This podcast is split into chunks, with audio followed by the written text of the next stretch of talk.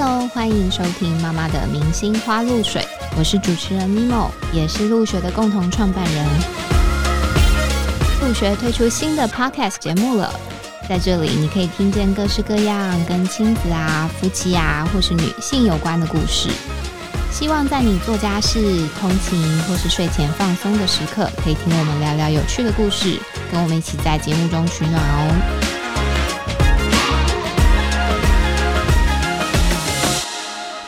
今天这集我邀请到我想要邀他很久了，然后是透过我我先生介绍我认识的非常崇拜的一位智商心理师 Ashley 陈雪茹来到节目里。另外，我先生今天也在场，尾鱼也在。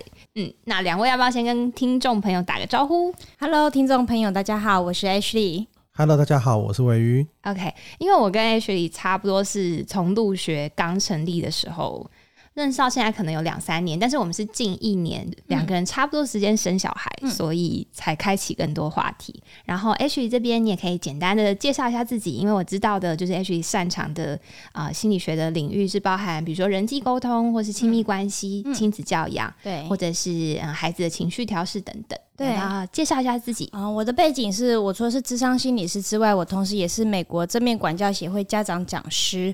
那比较重视亲子教养的，应该都有听过正向教养或正面管教，只是近几年很流行的一种教养的学派。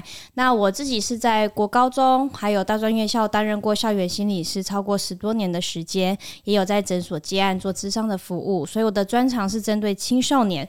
做一些智商的物谈。那今天来这一集，我觉得很重要，因为青少年的养成是从幼童的时候就开始的，所以有时候等到青少年的时候才要改变，已经来不及了。没错，就是我们行前会在聊的时候，我觉得这件事情非常重要哎，因为我原本以为 H 可能是比较着重在青少年，但其实。可能在聊天过程里面发现说，其实他自己可能也生小孩的关系，所以从小就会很注重就是亲子的沟通这一块，然后我才知道，进而会影响到青少年时期的发展。是，所以其实 H 现在有个一岁多的小朋友，对不对？然后我时常看他在粉砖上分享，比如说亲子互动的一些心法，就是他会分享一些心理的，比如说面对的一些因素，跟他会怎么做，给我们还蛮多的方法跟建议。然后因为我跟伟鱼就是我们儿子，最近刚满一岁，我们一开始会带他出门，嗯，然后他已经。开始从一个什么都不懂的小动物，要变成小人类了。嗯，就是我们小朋友最近会一直讲话，对。然后他也真的哒哒哒哒，对，听不懂我儿子也是，他是讲姐姐姐姐，我不知道为什么。对，然后他开始到陌生环境，就会有一点害羞或怕生的情绪。嗯，就是他会一直黏在我旁边，嗯嗯，然后在我旁边这样翻来翻去，一直看这些人，好像就是在观察这些人。就他开始会有这种。好像小害羞的情绪，嗯，就是我儿子最近也会耶，真的，以前不会，以前就是看到谁都要打招呼，然后一秒跟人家混熟，最近就开始会比较害羞一点，会认生一点，对，这其实是在进入一个分离焦虑的阶段，也就代表你们跟他前面的依附关系是有好好建立的，哦，所以他会黏着我们，是不是？对他现在会担心爸爸妈妈不见，或是开始认识人啊，他是陌生人，这是我熟悉的人，对。对，那我。我们因为我们也不希望出去的时候他会一直黏着我们，也希望他可以跟其他人互动嘛。我觉得今天可以聊一下，就是到底我们大人应该要怎么陪伴小孩到陌生环境，他如果没有安全感的话要怎么做？然后我今天还特别想要聊一个话题，就是跟三 C 有关，就是为什么我要找。找我先生一起来，对，眼睛射向了我。就我先生是一个三 C 重度使用者，而且他的重度是那种无意识的。我先生也是，他就是没事做，他就是拿起手。我先生也是拿起平板。我现在要去把把手机换成是一般的手机了，折叠以前折叠是三三一零。他真的就是现在 Samsung 也有出折叠的手机。对，一种就是没事，他就是拿起来一直看荧幕。然后我们小孩当然也会。一直看到他这么做嘛，就是我们到底应该要禁止小朋友使用三 C 吗？可是我们大人又一直用，就是我们要怎么做一个跟着时代前进的父母，然后又不会害到小孩？嗯，OK，所以我觉得今天可以来聊一下。但我我想要先知道，就是这是我对你第一个很好奇的问题，就是你其实是先成为智商心理师，再成为妈妈的，就是这个角色的过程当中，你觉得？比如说你这些学术的讨论的时候，可能会有自己的一套的做法，但实际成为妈妈之后，你觉得有落差吗？在跟亲子互动这一块，嗯，有没有落差哦？我觉得有时候会有一点点苦恼的地方，比如说像我的小孩，他才一岁多，我就觉得他最近进入不要不要的时期啊，才一岁就不要不要吗？然后有一阵子就。要干嘛？他就说不要，就是他都是摇摇头这样子，然后或是他手上拿的东西，你要把它拿走，或者是危险东西，你要把它拿走，他就会闹大哭。真的，他已经开始会去抗拒了，对不对？对，然后有时候就会有点苦恼，就是啊，我当下我要怎么样子处理，然后会符合我的教养观念，但是我又是能够顺利的让事情进行下去的。对，但是因为你有很嗯可能。对我们来讲，你是有比我们更多的专业知识背景。嗯，你觉得在这个带孩子的一年多，你觉得这些知识背景其实有对你的亲子关系有帮助吗？哦，我觉得还蛮重要的，因为我是先有这些知识背景，所以当我遇到状况的时候，嗯，我可能就比较不会觉得很迷惘。比如说我带小孩回去，然后小孩大哭，我婆婆她可能就会说：“啊，小孩哭就给他哭啊，你就走开就好了，他不看不到你，他就不会哭了。”但是对我来说，我觉得这对小孩来讲是一个。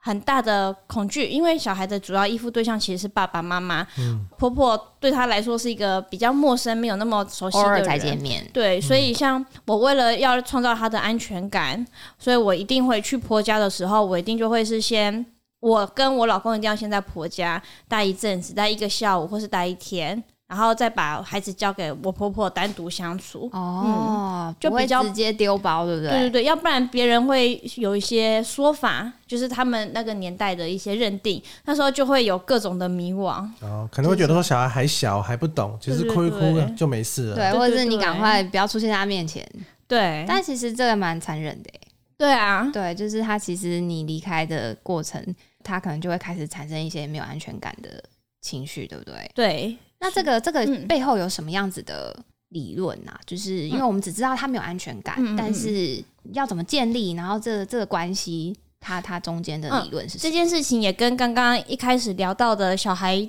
怎么到了一个阶段，然后见到陌生人的时候，开始会有点害羞，然后不太敢去探索环境，这个也会有关联。当小孩还在小的时候，他其实在跟主要照顾者发展所谓的依附关系，有分成几个类型的孩子哦。有些孩子他的依附关系发展的好，他就会是所谓的安全依附。安全依附的孩子不是什么都不怕，但是安全依附的人，他会在一个新的环境中，他就会在。父母的身边，他可能一开始会黏着父母身边，可是父母就先陪他玩，鼓励他去探索环境，他就能在父母的身边去探索环境。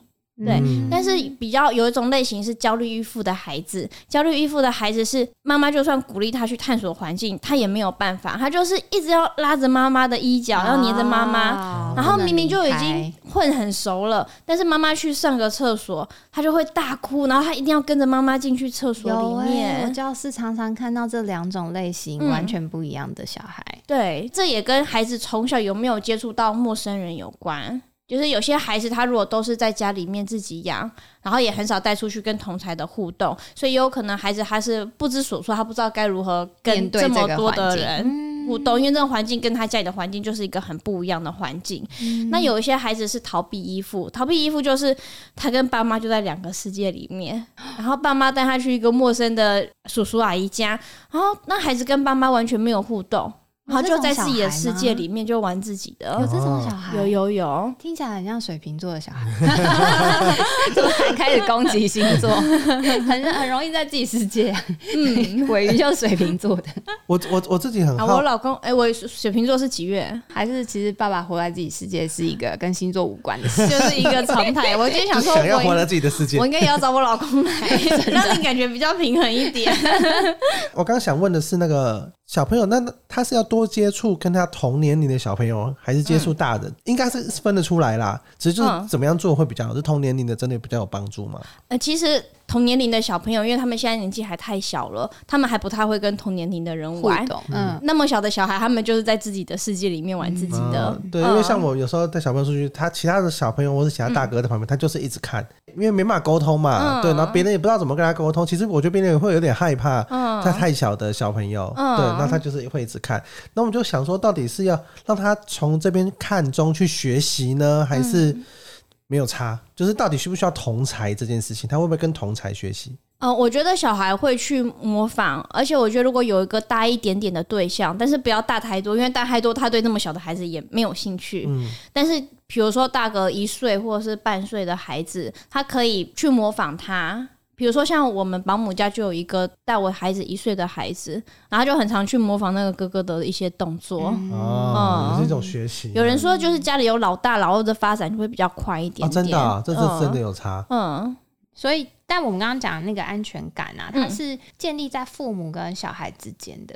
所以也不一定是父母来，就主要照顾者，因为有些人就是阿公阿妈在带。哦，主要照顾者，OK。对对，嗯，哎，那你现在是小朋友送保姆？对。那你们有要送幼稚园吗？现在一岁多，我们觉得是两三岁的时候可以送幼稚园。对，我们一年前就有排公托，然后希望六月就可以。年前就排公托了，一定要啊！你不知道公托很难排到吗？听说出生就要排嘞，啊，出生就排很好排到，因为小月龄的很好排。对，因为大家小月龄就是两个月就要送去两三个月。可是你为什么会想要送公托啊？嗯，因为我觉得小孩他慢慢。的发展比较大一点点，我希望他有更多同才之间的互动跟刺激。那跟我们最近讨论的一样。因为我刚问也是，刚刚问那题也是，就是在想说，是不是就是照顾者都是大人，他身边都是大人的时候，会不会对他来说有？以后可能会觉得有点寂寞，对，或者是他可能就没有同才的那个学习对象。对，我觉得会，而且我觉得小孩比较大之后，他很需要耗体力，他才会吃得好、睡得好。所以要去大人陪他耗体力很累，对。可是小孩就会一直玩很久，因为他们彼此就可以自己互动。对，对，因为我们有时候带去公园或者带去入学，看到其他大哥大姐，他好像就真的会一直盯着他们看，然后学他的那些东西。我觉得那个跟看到我们。不太一样，对，嗯，而且我其实因为我们入学有一个叫半日班的活动嘛，那个半日班它其实是给小朋友在进入幼稚园之前可以练习独立，嗯，对，因为其实幼稚园，我前阵子才看我追踪了一个网红，就是他小朋友送幼稚园，他真的是每天都拍一个短影片，就是从很远的地方拍他小朋友被妈妈送进去，他妈妈真的就是。丢了就往后跑，你知道吗？然后小孩就会冲出来崩溃大哭。嗯然后我就觉得说，天哪！每一天哦，就是每一天应该有个一个多礼拜。我就想这样要多久？嗯，对。但我自己听过的有有的是一个礼拜会好一点，嗯但有的其实要一两个月。对，就是跟是不是也跟刚刚讲那个安全感有很大关系？就是他比较黏自己的主要照顾者。我觉得，如果孩子越小的时候就越习惯跟很多不同的同才，甚至不同的小朋友去玩，我觉得他们会比较快适应学校的生活。对我们那时候会想要发展这样子的活动，就是因为我们听过太多。包含我自己也非常惶恐，面对那个要把小孩放到幼稚园那段时间。但是我而且爸爸妈妈都不能进去，你就只能把小孩送到门口。然后你就会开始无限的幻想，想说我小孩在里面会不会崩溃一整天，或是没有任何人要照顾他，然后就开始自己鼻酸。对。但是我们其实想要发展半日半原因，就是要让小朋友练习渐进式的独立。嗯，对。然后这个整个的流程我觉得超棒，是因为我们不会是直接让家长就是跟小朋友。分开，嗯，因为那个突然之间拆散他们，对，我觉得好残忍，对对对对。然后我们的做法其实是小爸爸妈妈还是会有一个主要照顾者先陪小孩进去上课，然后老师会到中间的阶段的时候会观察一下，OK，小朋友比较和缓的，就会让家长先慢慢退到教室后方，嗯，或是角落，但还是小朋友转头就可以看得到，嗯，然后他们就会。开始观察哦，小孩回头的频率，嗯，就是如果一直回头，代表他也是很紧张。那大概其实就会跟同才之间玩一玩，就会发现他回头频率变少了，嗯，再就会是下个阶段就让家长。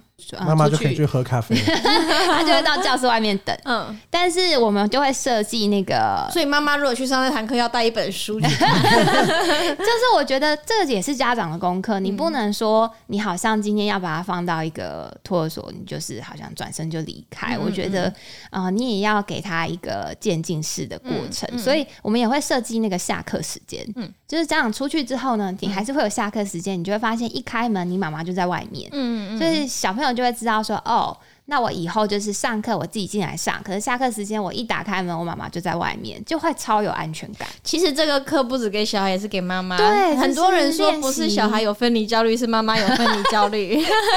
所以妈妈可能看到小孩在里面跟孩子互动状况也不错，就比较不会幻想说哦，我的小孩去幼幼儿园去托婴中心，然后会不会很惨？对，因为我们其实教室是有那个玻璃窗，然后你就会看到半日班很长，一开始是会有一排妈妈站在那边。就是他们自己也非常的担心。其实我觉得愿意来半日班的家长，我都觉得很棒，就是代表你其实是希望让你小孩独立，但是你会稍微有一点替他担心，嗯，所以你就会跟我们一起练习这个。那这个半日班是小孩多大可以报名，还是都可以啊？哎，其实一岁多就有小朋友。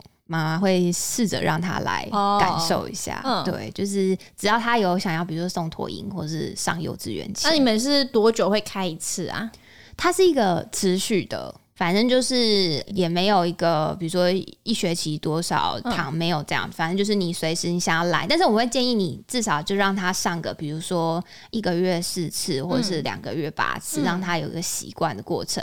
那所以大概会在就是每一年上。幼稚园或者托婴之前那段时间会超多人来。我记得我可以分享一下，就是我们曾经有小朋友来上半日班，嗯，就是他的那个整个过程很可爱。他一开始一来也是崩溃大哭，结果他大概上到后来，他的状态是他每次一来就会。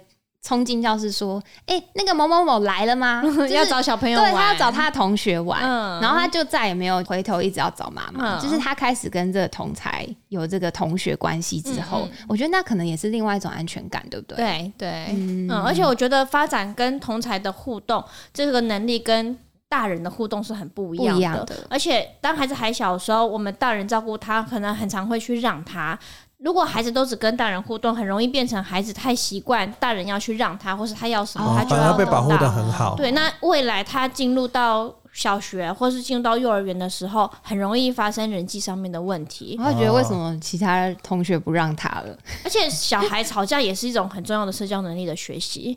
他们要有冲突，然后学习他们要怎么样自己去处理冲突跟这些情绪。对对，所以我我这个人是觉得这部分是爸爸妈妈很难提供给孩子的。其实我觉得那个班日班也不只是要上学的父母可以带孩子去参加，我觉得都在家里面带小孩，孩子都在家里面比较少同才互。互动的话，也蛮适合去参加的，因为孩子就可以经验到爸爸妈妈可能也在附近，也在身边，可是他有。机会去跟同才做一个互动，要不然如果爸妈带孩子去公园玩，有时候爸妈都在身边，孩子他有时候比较害羞的孩子，他就比较不太敢跨出去跟其他的人互动，就会一直找爸妈。反而在那个教室环境当中，你必须要跟其他人，比如说分享也好，或是轮流排队也好，这个是必须，这可能也是去公园玩无法取代的，对不对？对，嗯。但这个对，嗯，很好奇，就是结合你自己现在的经验。像小朋友这段期间，这个跟同才之间的互动，跟他未来青少年会有什么样的影响吗？嗯，你如果小的时候，你就比较知道怎么跟同才互动，或是我觉得像有些小孩，他在小的时候，他一直都是在很多同才相处的环境里面，他可能比较不会那么的怕生。嗯嗯，因为我现在遇到好多的孩子在国小或是国中的阶段，他们有一个状态是，他们都很怕变成边缘人。但是他们其实也不是特别有什么样的状况被排挤、被霸凌，他就是很害羞。然后现在很多孩子社交技巧很缺乏，他不知道要怎么样主动跟别人去做朋友。所以他不敢跟别人说话，他就一直默默的自己一个人在那边。然后分组的时候，他也不敢去主动找人分组。然后最后都是他跟班上分剩下的人一组。然后他慢慢的就觉得他是班上那个 边缘人、边缘人的那种感觉。那是不是这种对象比较容易会变成你要去多辅导他吗？还是辅导的对象？对对。因为他们就少了同才之间可以分享心事或者是情感交流的机会。那有些如果跟家庭的关系又没有那么的连结，那么的好，或是青少年在某一个时刻，他其实是很重视同才的，多于父母关系的，对，比较叛逆一点，对家庭来说的话，对对对，所以那这个时候他可能内在就有很多的情绪，就是没有人可以分享，就容易自己闷在那边。其实分享是一个很重要的能力哦，你分享你涉及的。语言的表达，还有你要去觉察自己的情绪，整理自己的思绪，并把它讲出来。可是现在很多小孩没有这个能力，所以现在很多小孩就是我遇到问题，我就莫名其妙的哭，我不知道我怎么了。他真的不知道自己怎么了，然后你问他，他又说不知道。他不是不说，他是真的不知道，因为他从分享哦，他没有去觉察自己的心事或者是心理的状况。对，然后他很不会表达，所以他明明是比如说他有忧郁症，然后他觉得很无力，他没办法去上学。可是他的表达，他跟大人就会说：“我就是不想去上学，所以我不去上学。”那就又很容易被误会。因为大人就是觉得：“哎，你是就是不乖，或者是怎么样？”对对对，因为跟家人的分享可能又又。会有点不太一样，而且很多事情感觉上也会只想跟同才。对你到了大一点的阶段，你你会想要跟家人有一点距离，但是这其实也是发展过程中一个健康的指标。小孩本来就是要慢慢的脱离父母而独立出去。妈妈还好吗？对，因为我其实现在每天现在刚一岁，我觉得很可爱，所以我每天都在想说他什么时候。像上次 我还跟伟宇说怎么办？我刚刚亲我，他直接给我甩开，亲他啦，我亲他，他直接给我甩开。我觉得已经可以想象他之后就是不想要我靠近他。我只有时候手会两只手这样把我推开，我要亲他，他的任何拒绝我都很伤心哎。但是我觉得真的就是一个放手，就从。出生就开始练习放手，我觉得这是父母的课题。对，但是我我今天还真的就是有一个超级大重点，我一定要聊一下，就是关于三 C，因为我相信三对于儿童的心理发展一定有非常大的影响。是的，然后再基于我先生，我今天把他拽来，就是因为 对他就是很喜欢在小孩面前使用三 C。嗯，我很好奇，就是因为现在其实是充满三 C 的时代，是，然后大家家里其实就是要么手机，要么平板，要么电视，随便。都可以拿得到，所以其实我我觉得他已经很难是小孩在家庭完全不接触，嗯，但是在这个情况下，我有时候我其实偶尔也会觉得。啊，给他看一下电视，我可以稍微去忙一下，或是我可以稍微休息一下，也是一个喘息的空间。嗯，可是我们要怎么样去适度的让小朋友接触，或是还是我要完全不让他接触？嗯，就视觉上面来说，比较多专家是建议两岁之前尽量避免让孩子去看电视或是接触荧幕。但如果短时间的 视讯其实没关系，两岁哦，短时间没关系，不是因为视讯。你知道前几天我加班，嗯，然后我就想说吃饭时间，他跟我说小朋友吃很多，我想说怎么可能？平常喂在那边半死不活都不想吃一口的，然后我就。刻意打视讯电话，嗯，结果一接起来，我就看到他眼神就是非常迷茫的看着远方，没有要看我，我就说你是不是让他边视边看？被抓包，这样比较方便呢。对，就是嗯，两岁以前呢，对，快快可以了。一个是会影响到视力，然后另外一个是其实孩子看不懂内容。孩子他只是看到很大量的声光刺激，被这些颜色、声光刺激所吸引。对，因为因为因为他说好像他都没有在笑，他就是对。直愣愣的盯住，呆呆的。对，我昨天才跟他讲这件事，我就说他没有喜欢看诶，对。他只是被吸引，没有错，是这样。那他无意识的就。就吃饭，对他就是，那就可以吃很多。你们知道吗？像现在心理学就很推广所谓的正念。什么是正念？就是专注在当下做一件事情。所以他就会要你吃饭的时候不要边划手机边吃饭，然后你要去感受那个饭在你的嘴巴里面细嚼慢咽，然后咬到那个饭。但他现在可以感受这些事情吗？他可以感受吃饭。小孩感官发展很重要，所以当他吃饭的时候，他其实在发展很多感官。我想把你的脸拍下来，非常想要争辩这件事。没有没有，我觉得很我觉得很 OK。但是我们今天晚上就让他只吃饭。好，假设哦今天如果他在吃一个手指食物好了，比如说他在吃一个奇异果。那他吃奇异果，他会去捏那个奇异果，他手有触觉，像现在很流行触感游戏嘛，对，捏到那个奇异果软软的，舌头去碰到那个奇异果，酸酸的又甜甜的，然后奇异果要怎么样把它用手抓起来？哦，为什么会滑掉？其实他在学习很多东西，可是你给他看电视的时候，你就是喂他，就呆呆的张开嘴啊，吃下去，吞下去，他也没有知道这是什么东西，这个东西是什么颜色，他摸起来是什么样子的触感。很抱歉，站起来。我我我今天就回家把我电视砸了。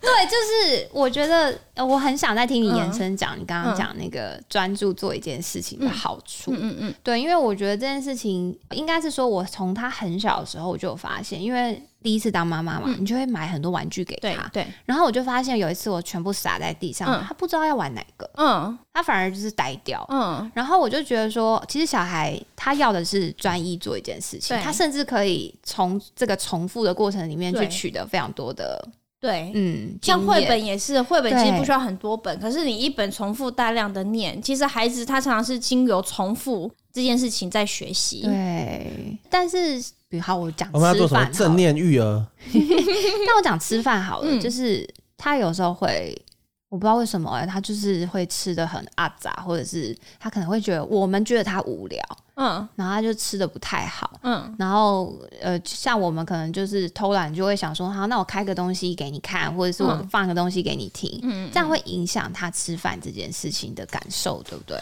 像现在很多人也是这样子啊，孩子挑食，所以就放个平板给孩子看，然后你为什么他都吃进去了？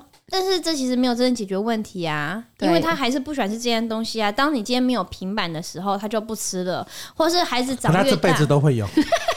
我知道你要讲这句话，对，这就是问题。所以以后没有平板，他就不吃饭了。好难过，不是？那你以后他变成没有平板，他就开始不做很多事情，因为他就慢慢的学会。如果他有平板，他才要做这件事情；他要看，他才要做。听到了吗？所以就变得很难限制他时间。他每到吃饭，他就跟你吵，跟你闹。没有平板，我就不吃。他现在是没有行为能力哦。他有的时候他有意识，他有行为能力，他就会跟你闹。这个衍生还有什么问题呢？你看，每次要吃饭的时候没有平板，他就会俩拱给你看，他就会闹。因为闹了，他就有了。嗯。那这还有一个问题是，每次当他有强烈情绪的时候。就是谁来安抚他？平板，平板。所以现在很多的孩子 情绪不好的时候，他就无意识的一直划手机。他真的没有在看什么东西，可是他就是一直划手机来舒缓自己的情绪。哦。可是，变成他不会知道怎么跟人家说他的情绪，他不会去表达。那他一直划手机，他的情绪如果没有比较下降怎么办？很多孩子就去睡觉，要不然就是去看影片、打游戏。还没有的话怎么办？下一步，他们就是去割手。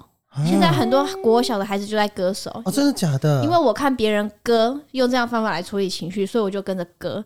那新闻上说，哦，这个人跳楼了，孩子就跟着跳楼来处理自己的情绪。天哪！哦，所以其实重点不是要去解决要孩子没情绪，其实孩子有情绪是很正常的。可是你怎么样让他学习去处理他自己的情绪？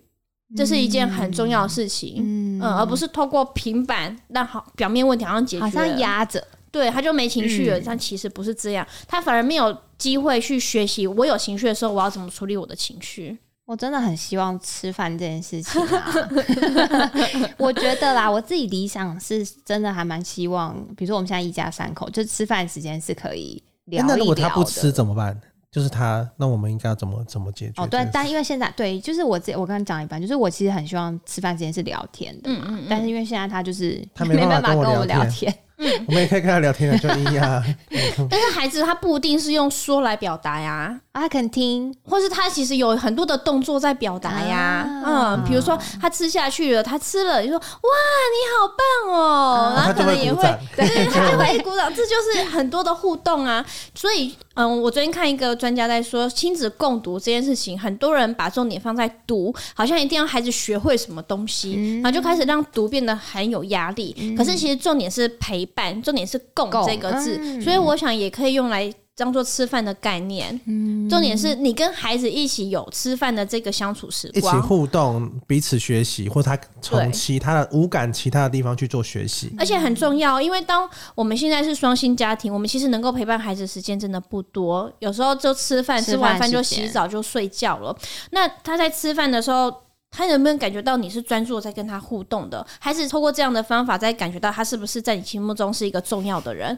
因为当你拿平板给他看的时候，他就专心在平板的，所以你也很容易就划起你的手机来了。我猜爸爸现在在想说，那我们可以专心的三个人一起边吃边看。没有了，我觉得我我我我觉得刚刚在讲正念这件事情，我我蛮有感的，因为我们自己内部也蛮多就关于身心灵啊、正念这些的讨论，就会发现其实确实是。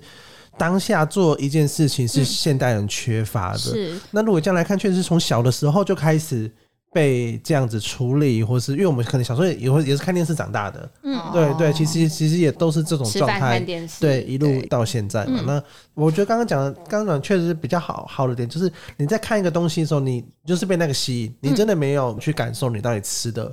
吃下了什么东西？对，那确实是让他吃了，就是因为以前过往也会觉得说，像是你刚刚讲的，可能老上一代也会觉得说，哎，反正他就是有吃进去就好了，对对，有有做到这件事情就好了，对。可是实际上他的情绪、他的感受，我觉得以前教养方式是忽略这件事情的，对哦，他哭，他的实际上为什么哭？嗯，我们只是把他抱起来就安抚他就好了，就是。让这个动作到这边，他没有那个目的性，对对，目的性跟实际上到底过程这些的感受是不太一样的。我觉得今天让我学到这个，我回家就把我电视砸了。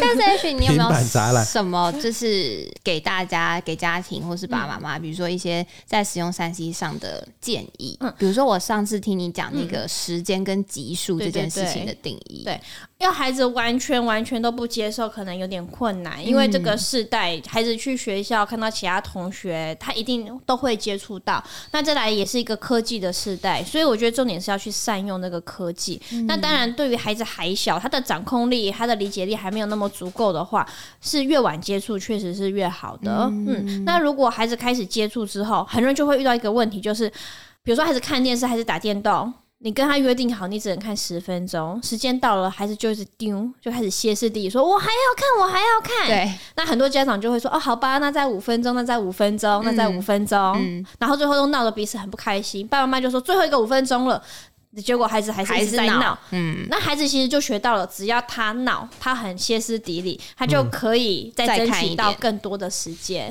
嗯，那因为用时间这个概念去区分的话，有时候会有点困难，是因为孩子可能他看电视，他看到一半。正精彩的地方，他就需要关掉了。这对孩子来说要结束就很困难。就像我们追剧也是一样，我们追剧追到一个高潮的地方，他就说请待下回分晓。我们就觉得哦，好想要等到了把你切断。甚至有些人为了避免这样，就是说他不看安档的戏，他就看那个已经都拍完了，他不要等待那个要等待的那个过程。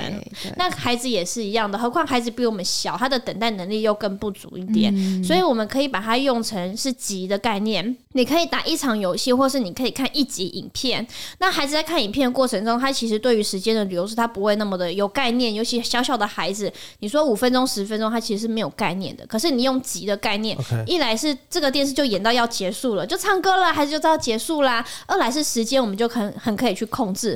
比如说今天我赶着要出门，我只想给他五分钟时间看，我就选一个短一点的影片。那今天我要煮饭，我要长一点时间让他看电视，那我就选一个二十分。分钟的影片，嗯，那就是让他有有始有终了。对对对，有一个结束的感觉，是用时间来定义它。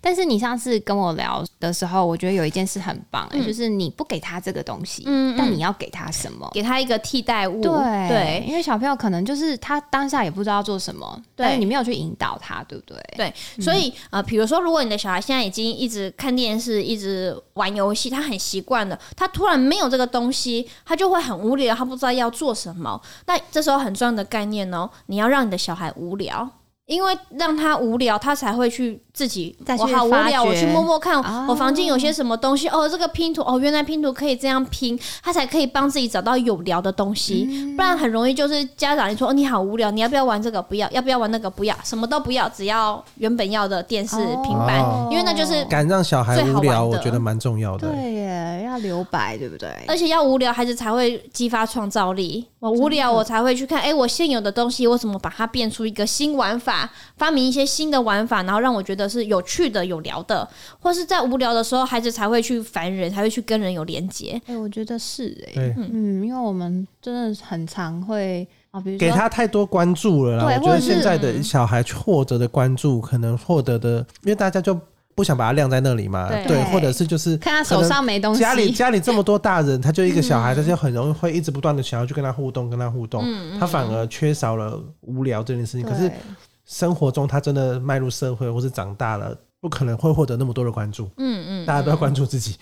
对，所以我觉得反而确实是在小时候。这么多的关注，反而是一种伤害。嗯，或者是我们有时候为了要让他，比如说我们要好好的包尿布，或者是好好的帮他穿衣服，然后就会给他看个东西，或者是给他手上玩个东西。但其实我觉得都会让他。忽略掉我们在跟他进行的这件事的过程，嗯嗯，对，比如说换衣服的过程，他可能也要练习手怎么抬起来，脚怎么抬起来。可是我们就是为了要让他可以好好的按照我们的步骤，嗯，所以我们就是用其他东西去吸引他，嗯，但就没有留白让他去学习，或是让他等待，对不对？其实孩子就是很活在当下的，所以像在换衣服的时候，比如说我就会说：“你的手手在哪里？有没有穿过山洞？咻，穿过山洞了，山洞就是那个。”袖子很像在打仗哎，我 一好像快抽出来这样子。嗯，然后他现在换衣服，他就会自己手要伸过那个山洞。我说你有伸过去了吗？然后因为我们常常帮他穿袜子，穿完袜子就穿鞋子，他就知道他可以出去玩的。他现在要出去玩，他就会自己拿袜子，然后自己会想要打开，就是好像要学我们要穿袜子的样子。有哎，那这其实就是在训练他精细动作的发展，然后训练他怎么帮自己穿袜子。嗯，哎，可是我还有一个跟三 C 有关的，嗯嗯。就是大人一定会一直用手机，嗯，这件事怎么办？就是我们可以在小孩面前用吗？是。